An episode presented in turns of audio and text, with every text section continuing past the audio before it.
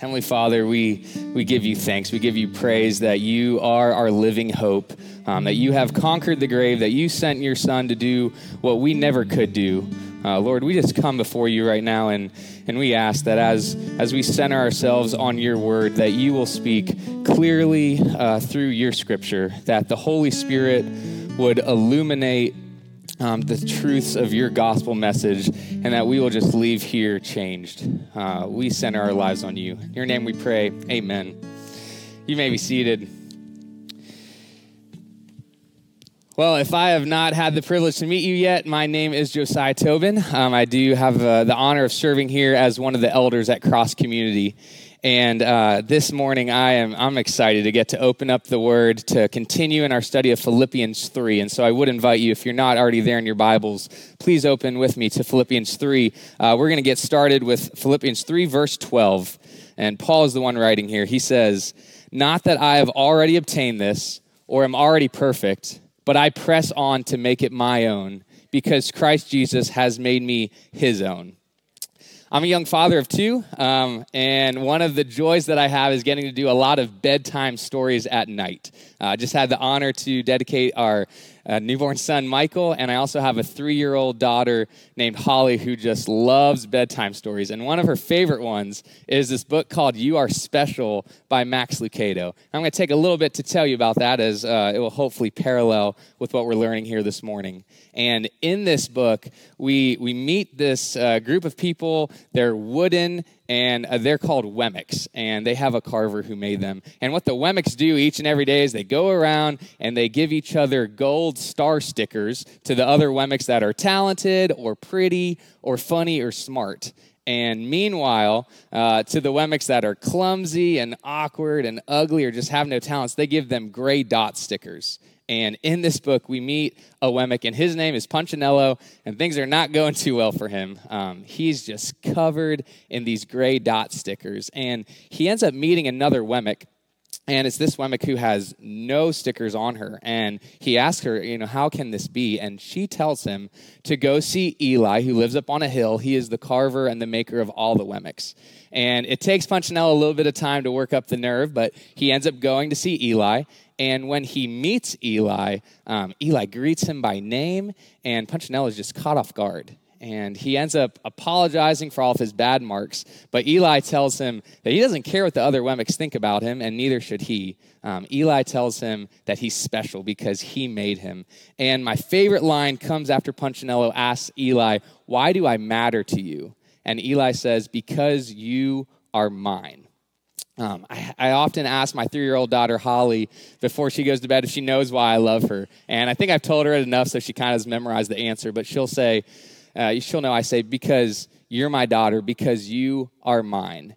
And when it comes to Holly, you know, I don't just love her because she's pretty or smart or funny or can memorize things. Um, and also, fortunately for her, I don't stop loving her when she disobeys me, you know, like when she takes a bunch of syrup and dumps it all on a couch when their mom's out of town or something like that.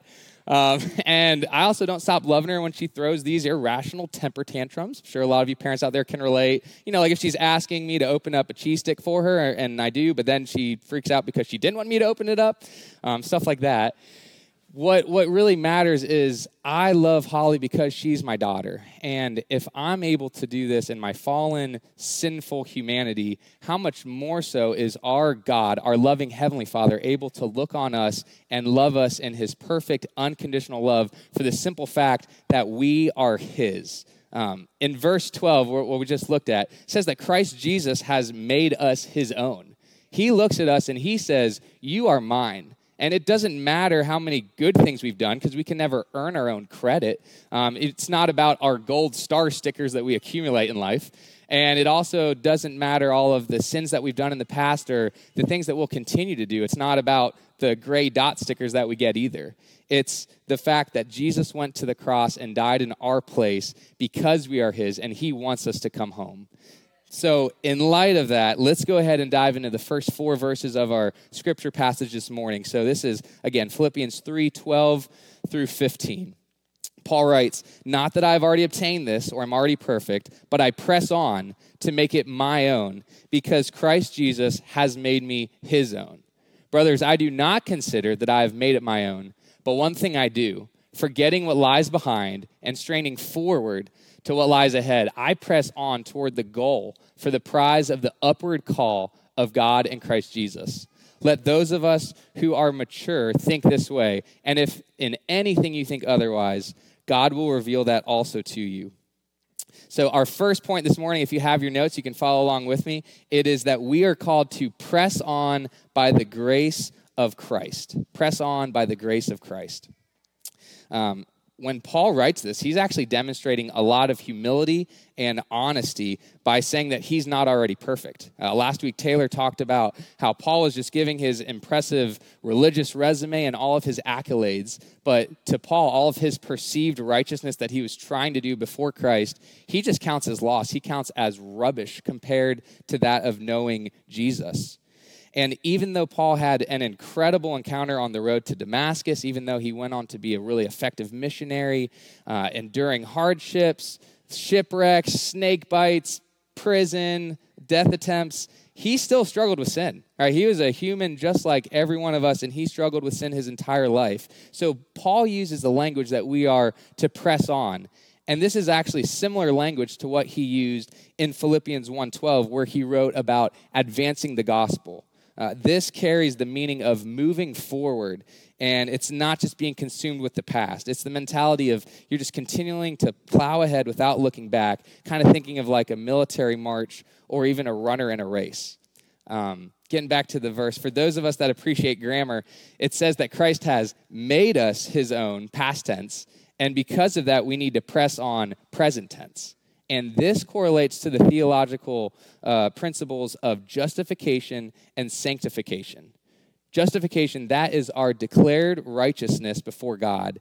And it occurs when we uh, when God calls us and we respond to Him um, in salvation. So, for many of us, justification is something that has happened in the past tense, but sanctification is our gradual growing righteousness. So, we think about the present tense here. Uh, we're able to be declared righteous because God looks at us through the lens of what Jesus has already done on our behalf. Last week, we looked at the idea of imputation, that we get Christ's righteousness imputed on us, and that's how God views us, which is incredible news. Uh, when Christ said, It is finished on the cross, he was saying that our debt had been paid in full. Now, this doesn't mean, uh, unfortunately, that we stop sinning, but it means that when we become Christians, uh, we, are, we still have room to continue growing in our relationship with Christ. And it's really important this morning that as we look at this idea of pressing on, that we understand we are not working for our salvation. So please flip back a few pages in your Bible with me to Ephesians 1, verses 3 through 4. So Ephesians 1, 3 through 4. Here, Paul writes, Blessed be the God and Father of our Lord Jesus Christ, who has blessed us in Christ with every spiritual blessing in the heavenly places, even as he chose us in him before the foundation of the world, that we should be holy and blameless before him. So, these verses, they show us that God chose us and Christ pursued us, so we cannot earn our own credit. Jesus did the ultimate work on the cross that we never could do when he who was without sin took on our sin upon the hard wood of the cross. Christ purchased our freedom, and we have a merciful God who does not give us what we truly deserve, but instead he gives us this gracious gift of salvation that's made possible through the death and resurrection of Jesus. So when we read that we're called to press on, we need to understand the order of salvation. It is not our works that earn us salvation or the approval of God, but rather it is the work of Jesus on our behalf that's able to bring us back into a right relationship with God. Uh, Matt Chandler, he writes in his book, To Live as Christ, to Die as Gain, this quote. He says, There's something right and good about a disciplined life that is built around knowing Jesus more fully, but we must never forget the reality that He first pursued us. So, again, this drives home the point that we're called to press on in our relationship with Christ in response to what He's already done. And we can only do this through the grace of Christ. It is the Holy Spirit that enables us to grow in our relationship. Um, getting back to our main text in Philippians 3, verse 13, Paul writes that he's not dwelling on his mistakes of the past. I coach cross country, see one of my runners back there, and I tell them all the time, don't look back. When you're about to when you're running a race and when you're about to get to the finish line do not look back because what happens is lots of times people if they look back which happens on other teams not on our team right um, but when they look back they'll see either someone gaining on them and it will mess with their confidence and they'll just end up slowing down and paul is using a similar language here when he says uh, that he is forgetting what lies behind um, we see the same picture. Paul is not just living in the past of his sins and reminiscing on all of his failures, but instead he's straining forward. And we see a similar language in 1 Timothy 4 7 through 10. Again, the words will hopefully be on the screen for you. Um, 1 Timothy 4 7 through 10, it says, Have nothing to do with irreverent silliness, but rather train yourself for godliness. For while, God, while bodily training is of some value, godliness is of value in every way as it holds promise for the present life and also for the life to come. This saying is trustworthy and deserving of full acceptance. For to this end we toil and strive, because we have our hope set on the living God, who is the Savior of all people, especially of those who believe. So, these verses are again built on the presupposition that all of our training, all of our toiling, all of our striving, it only takes, pa- takes place after our justification when we receive the salvation of Jesus. And we're reminded here of the difference between the temporal and the eternal. And because we've already been found in Christ, uh, we should desire to do good works for Christ. Ephesians 2 8 through 10 is one of my favorite passages in the whole Bible, and it really clearly explains the difference between faith and works, or I'm sorry, how they interact together. And so it reads this For by grace you have been saved through faith, and this is not your own doing. It is the gift of God, not a result of works, so that no one may boast. For we are his workmanship, created in Christ Jesus for good works, which God prepared beforehand that we should walk in them. So salvation comes by grace alone, through faith alone, in Christ alone. It's after we receive this salvation that we're called for good works, not from good works. Um, I talked about Matt Chandler earlier, and in his book, he talks about this idea of holy discontentment. And what he's really getting at there is not that we should um, never be content in life or find joy in life, but that we should be able to, to see areas in our lives where we are still spiritually weak. Um, areas that we might be stagnant in our spiritual growth, and we should not be content with that. We should be pressing on in those areas. Um, getting back to verse 14 of Philippians 3, Paul writes, I press on toward the goal for the prize of the upward call of God in Christ Jesus. And Paul's writing here as though he's an athlete. Uh, the Greek word for goal is scopio. And scopio is this idea um, of archers who would be fixing their minds on the target or runners that are looking at the finish line. And both in archery and running, it's the end goal that is the driving focus and the source um, of what they're trying to do. It's also interesting to note uh, the word prizes. Uh, for the Greeks back then, a typical prize would have been a wreath that they would get to wear. You think of the Olympics and what they would be wearing for that. And one of my other favorite prizes that they would actually get back in the day was they would get free hometown meals for life. Like if they would win a big event or race, they get free hometown meals for life. And I'm just thinking like, how cool would that be? You know, you're running a local 5K and you win it, you get like free Chick-fil-A for the rest of your life. I mean, that would be awesome. Um, and that's great. It'd be pretty awesome. But honestly, free Chick fil A still pales in comparison to the prize that we get. So, what is the prize that we get? Well, we get perfect fellowship with Jesus for eternity. So, again, no offense to waffle fries, but I'm going to take going with Jesus um, every day. It's going to be far more fulfilling and satisfying. Paul adds on to this idea in 1 Corinthians 9 24 through 27. He writes, Do you not know that in a race all the runners run, but only one receives the prize? So run that you may obtain it. Every athlete exercises self control in all things. They do it to receive a perishable wreath, but we an imperishable. So I do not run aimlessly. I do not box as one beating the air, but I discipline my body and keep it under control, lest after preaching to others, I myself should be disqualified. So let's look a little bit more at the distinction between the words goal and prize that Paul uses. Um, William Hendriksen, he has a great quote. It says, When this perfection is called goal, it's viewed as the object of the human striving. But when it's called prize, it's viewed as the gift of God's sovereign grace. So it's important to remember that as we're pressing on in our relationship with Christ, it's a result of His grace. We're not just trying to attempt to earn our own perfection because we could never do that. Uh, we also need to remember that when you're running a race, you don't get the prize until after the race is completed. So we will receive this prize of being with Jesus in perfect fellowship when we enter into eternity. Paul also uses this language of running in a race to remind us that we're not just spectators that are supposed to be sitting idly by. We are called to actively pursue growing in righteousness by the grace of Christ. Paul continues in verse 15 by saying, Let those of us who are mature think this way, and if in anything you think otherwise, God will reveal that also to you. Uh, the Greek word for mature here is the same Greek word that was used for perfect in verse 12. So, what Paul's really saying is that the mark of a perfect or mature Christian is to realize that one is not yet perfect or mature. I'm a teacher at Holy Trinity. Um, a few years back, I taught about Socrates, teaching about the ancient Greeks. And Socrates had this encounter with the oracle at Delphi where it was revealed to him that he was the wisest Greek on earth. And Socrates thought that was kind of interesting because he always said that he knew nothing, but he decided to try and seek out and see if that was true.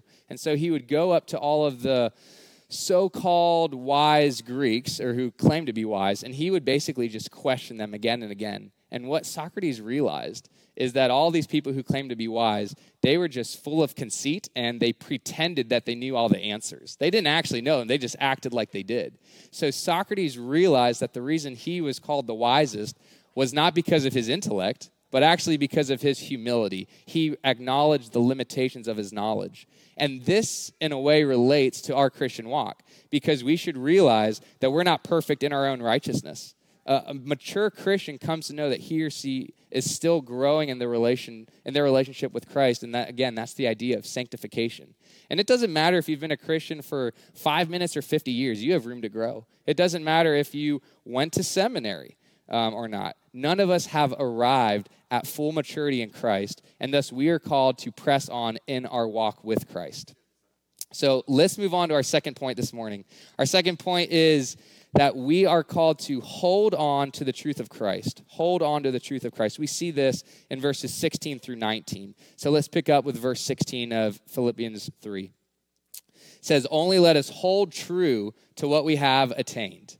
Only let us hold true to what we've attained. We need to remind ourselves daily of the gospel message. Um, I think back to when I was in college, and one summer I was a camp counselor at a Christian sports camp. And even though I grew up in a Christian household, a, a godly household, um, this this is what ended up happening, and it was much to my shame. So the first couple weeks, the camp director he would share the gospel message with all of the campers and the staff. And I don't know about you, but I, I, would just kind of mentally check out. I would think, oh, here we go, the gospel message. Jesus died for me. He rose again for my sins. Uh, and it just kind of became mundane and monotonous because, again, I was in college, so I had infinite wisdom then, of course. Um, but I would just kind of check out. And as the Lord would have it, I had a co counselor who shared with me a book that he was reading. And it was a book by J.D. Greear, and it was called Gospel and he gave it to me, and I was like, great, thanks, man. Like, uh, I already heard, I already know this, I already know the truths. Um, but luckily, the Holy Spirit still prompted me to read it. And it was in reading this book that my view in the gospel was just changed, and it was honestly brought to life. And one of J.D. Greear's quotes, it's, it's in your notes, it says this The gospel is not just the diving board, it is the pool itself. So, Whereas I thought that I wanted to dive into these deeper spiritual truths, I was reminded the gospel is not just the springboard to launch you into it. The gospel is about Jesus himself, and it's what we need to sustain us. So we don't graduate from the truths of the gospel. Like we need to take time to contemplate what it really meant for Jesus to come down to earth to live life as a human. Um, we looked at that in Philippians 2, and, and what it meant for Jesus to, to go to the cross in our place, to take on my sin, to, to bear our shame, um, to suffer the wrath of God. And then we need to rejoice in, in his resurrection. Um, his power of the resurrection, it, it's incredible. So we see here that the gospel is not just about Jesus, the gospel is Jesus. And that's what we need to keep coming back to. Every single week when we worship and we sing about the resurrection, I, I get excited. Um, today, when we close, we're going to be singing my favorite hymn, which is In Christ Alone. And one of the verses in it just really stands out to me. Um, it's the one where it says, There in the ground his body lay, light of the world by darkness slain. And we, you know, we see Jesus, who was the light of the world. It looked like darkness had won, and that, and that he was dead and not, not to come back again. But then we sing the good news. Then, bursting forth in glorious day, up from the grave, he rose again. And as he stands in victory, since cursed has lost its grip on me. So, this is the gospel message that Jesus conquered the grave, that he bore our sin. And even though we're still going to be struggling with sin on this side of heaven, um, Jesus has ultimately defeated sin. The, the verse ends by saying, For I am his and he is mine, bought with the precious blood of Christ. And we see this echo back to verse 12, where it says that Christ has made us his own. And as a result, we get to say he is our Savior. And it came at a, at a big cost. It cost him his life, it cost him uh, to lay down his blood. So I, just, I pray this morning that as we as we hear, as we read, as we sing the gospel, that we will just be reminded of the rich truths of it, that we won't think that we graduate from it, but that we will just keep coming back day in, day out to use that as our fuel for our walk with Christ. Um, I mentioned my three year old daughter earlier, and she loves to like read the same book over and over again. She'll just keep asking, Daddy, can you read me this one again? Can you read me this one again? I'm like, Holly, like we already read that a bunch of times. Can't we read something else, something more interesting? And what she does is like, you know, if I take too long to turn the page, she'll just say what's on the next page because she already like memorized it from reading it so much. And I'll see her like walking around the house and playing, and she's just like muttering to herself. I'm like, Holly, what are you doing?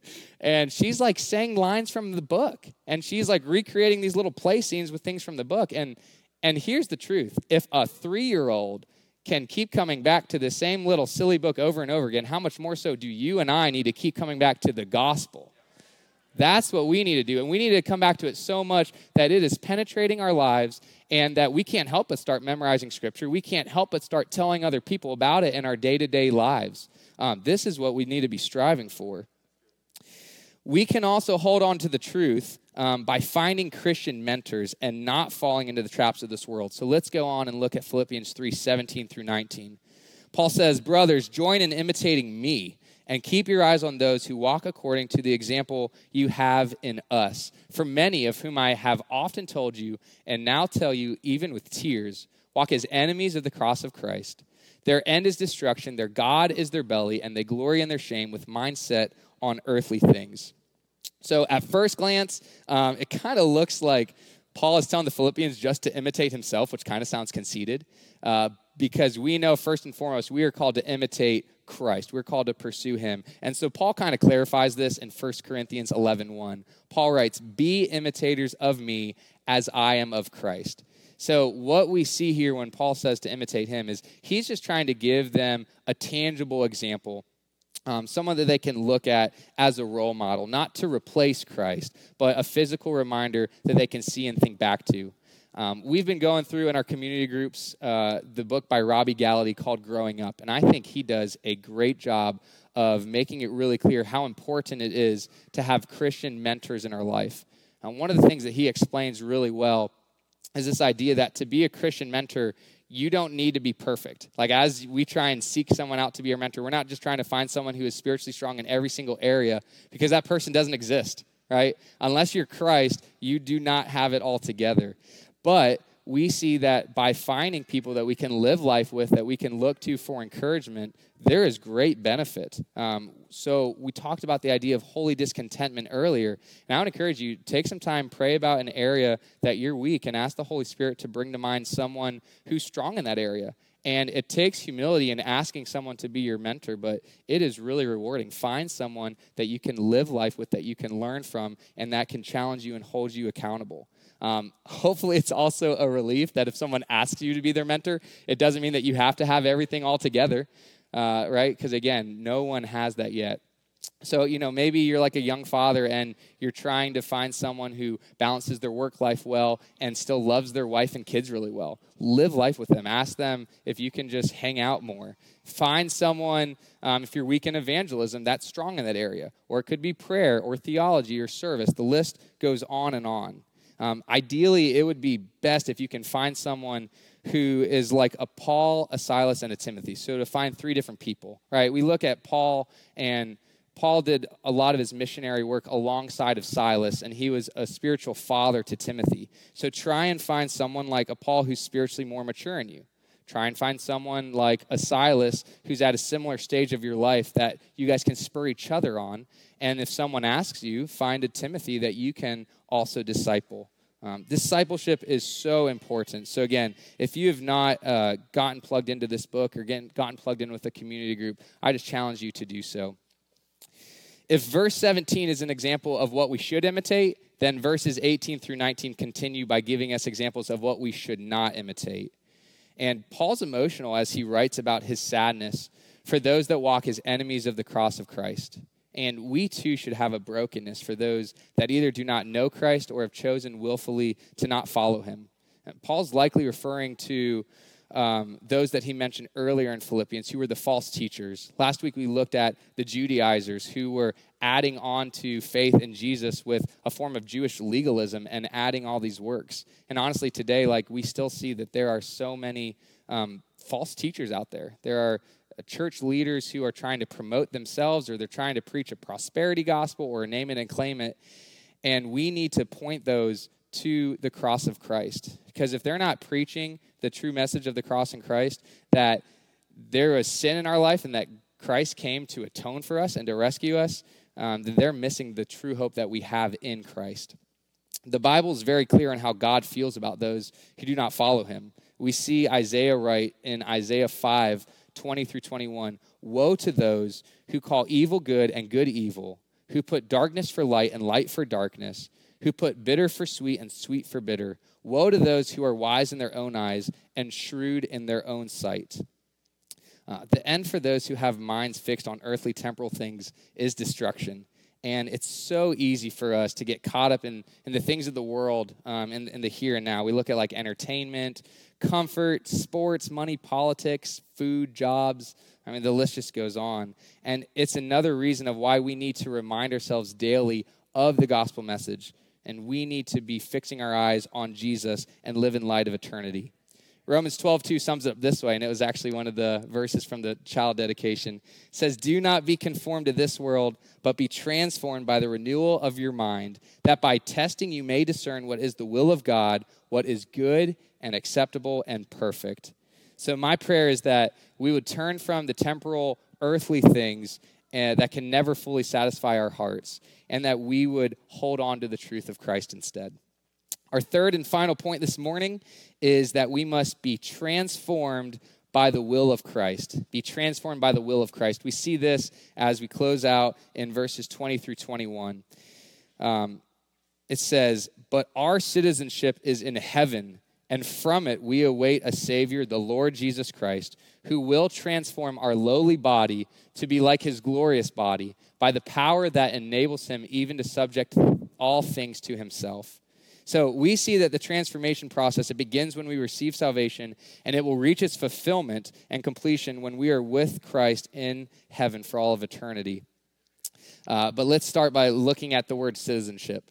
Uh, some historical context for you is that Paul was writing to the Philippians, and Philippi was a Roman colony that was previously Greek. And the role of all the Roman citizens that were living in Philippi was to bring the Roman culture and Roman influence to their city and to, in that way, make it into a great city. They were not just supposed to complain about wishing that they lived in Rome, they were supposed to make the most of their time in Philippi. And we see a similarity here with our time on earth. Uh, we know that ultimately our citizenship is in heaven. But God has given us the task that while we are living on earth, a uh, place that is not our home, place that we might not ultimately want to be in, um, that we should actively participate in our sanctification by being transformed by the will of Christ, by sharing our testimony, by evangelizing to others, by bringing the influence of Christ to where we are living. Verse 21, it gives us a glimpse of the incredible news that our lowly body will be transformed uh, like Christ into a glorious body for all of eternity. And an even better translation for lowly body is the body of our humiliation. The body of our humiliation. Um, we see that only part of our regeneration takes place on earth. Regeneration is the idea of, of being made new. So our souls are regenerated, uh, but we have to wait until the resurrection when our bodies will be regenerated as well. I know I, for one, am really looking forward to when all my lingering injuries and pains in my body of humiliation will be taken away when I receive a body like Christ.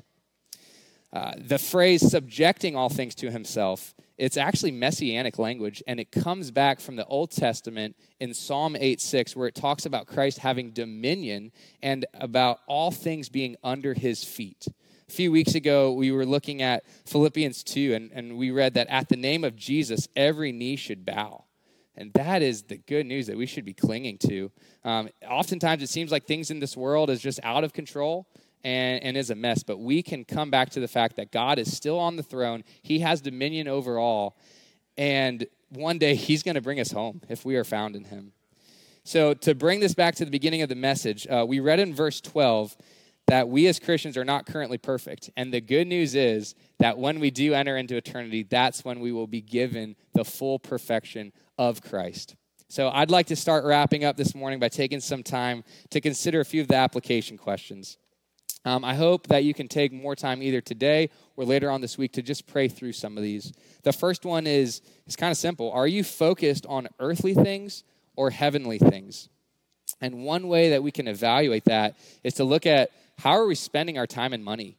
You know, what does your calendar reflect? What does your bank account reflect? What are your conversations about? What are you posting on social media? We should be challenged to think about what is truly going to matter for eternity and to consider what things we can change in our life. It's in this way that we can press on in our walk with God. The second question is arguably the most important Will you yield to the power of Christ that is working in you? Will you yield to the power of Christ that's working in you? Um, I'm, I pray specifically for anyone that has heard this message.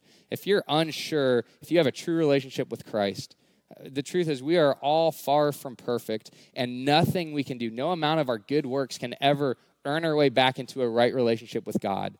So I just pray that you take some time to think about this, and if you feel prompted by the Holy Spirit to respond to this gospel message, uh, grab grab someone to talk to. We have our staff, our elders. We'll have our prayer team in the back with green lanyards. We have our next step cards. If you're watching online, there should be a link that you can follow up on that too. Um, that's what we're here for. We are here to make disciples, to to bring people to Christ, and then to continue to just challenge them as they grow. And honestly, like we don't like to give up control as humans. None of us do. But we're called to lay down our lives and yield to the power of Christ. Third question is Do you have a mentor in your life that points you to Christ? So this one should be pretty practical. Um, we said earlier, we're meant to live in community. And while we're not supposed to put a fellow Christian up on a pedestal, uh, there is great benefit that can be had by just finding someone that can spur you on and can intentionally mentor you. So spend some time in prayer thinking about an area that, that you're weak in and someone who could really encourage you and push you on in that it's so biblical and rewarding, and, and it takes a great of humility, a great deal of humility, but um, it's a good thing to do. My wife Hillary, she just did this about a month or two ago, and it's been so neat to see the ways that she's already been challenged and encouraged by this individual. Our fourth and final question is Are you living a life that is marked by a pursuit of Christ? Romans 12, 9 through 21, it shows us how we are to live as a Christian. So I encourage you, jot that passage down and, and read it sometime this week, asking God to actively grow you and just pray through the scripture that you can become more like Christ. Again, that, that passage was Romans 12, 9 through 21. And the good news here, um, you know, as we look at this question, is that Christ has already pursued us. My prayer is that all of us that are listening to this message will respond to the call of Christ and that we will press on in our relationship with Him. God will finish the good work that He's already started in you. So, to officially close out, um, I'm actually going to read the last two pages of the book, You Are Special. Again, Eli, he represents God, and Punchinello represents you and me. So here's what Eli said to close it out. Every day I've been hoping you'd come, Eli explained. I came because I met someone who had no mark, said Punchinello. I know, she told me about you. Why don't the stickers stay on her? The maker spoke softly. Because she has decided that what I think is more important than what they think. The stickers only stick if you left them. What? The stickers only stick if they matter to you. The more you trust my love, the less you care about their stickers. I'm not sure I understand. Eli smiled. You will, but it will take time. You've got a lot of marks. For now, just come to see me every day and let me remind you of how much I care. Eli lifted Punchinello off the bench and set him on the ground. Remember, Eli said as the Wemmick walked out the door, you are special because I made you, and I don't make mistakes. Punchinello didn't stop, but in his heart he thought, I think he really means it. And when he did, a dot fell to the ground. So may we, as we continue to press on and are continually transformed by the gospel of Jesus Christ, may we, just like Punchinello, find that in daily returning to our Maker, the world's perception of our worth will just fall to the ground because we know that we are His. Let's pray. Heavenly Father, again, uh, we, we just come to you grateful for this opportunity to open your word uh, to be reminded that our salvation is not a result of our own works, but it is a result of what you did through your Son on the cross. May we rest in that. May we place our trust and faith in Him. And as a result, may we be encouraged to just press on in our walks with you. Um, it is your Holy Spirit that leads and guides us, and we eagerly await the day that we will be uh, with you for eternity in heaven. We give you praise, and in your name we pray. Amen.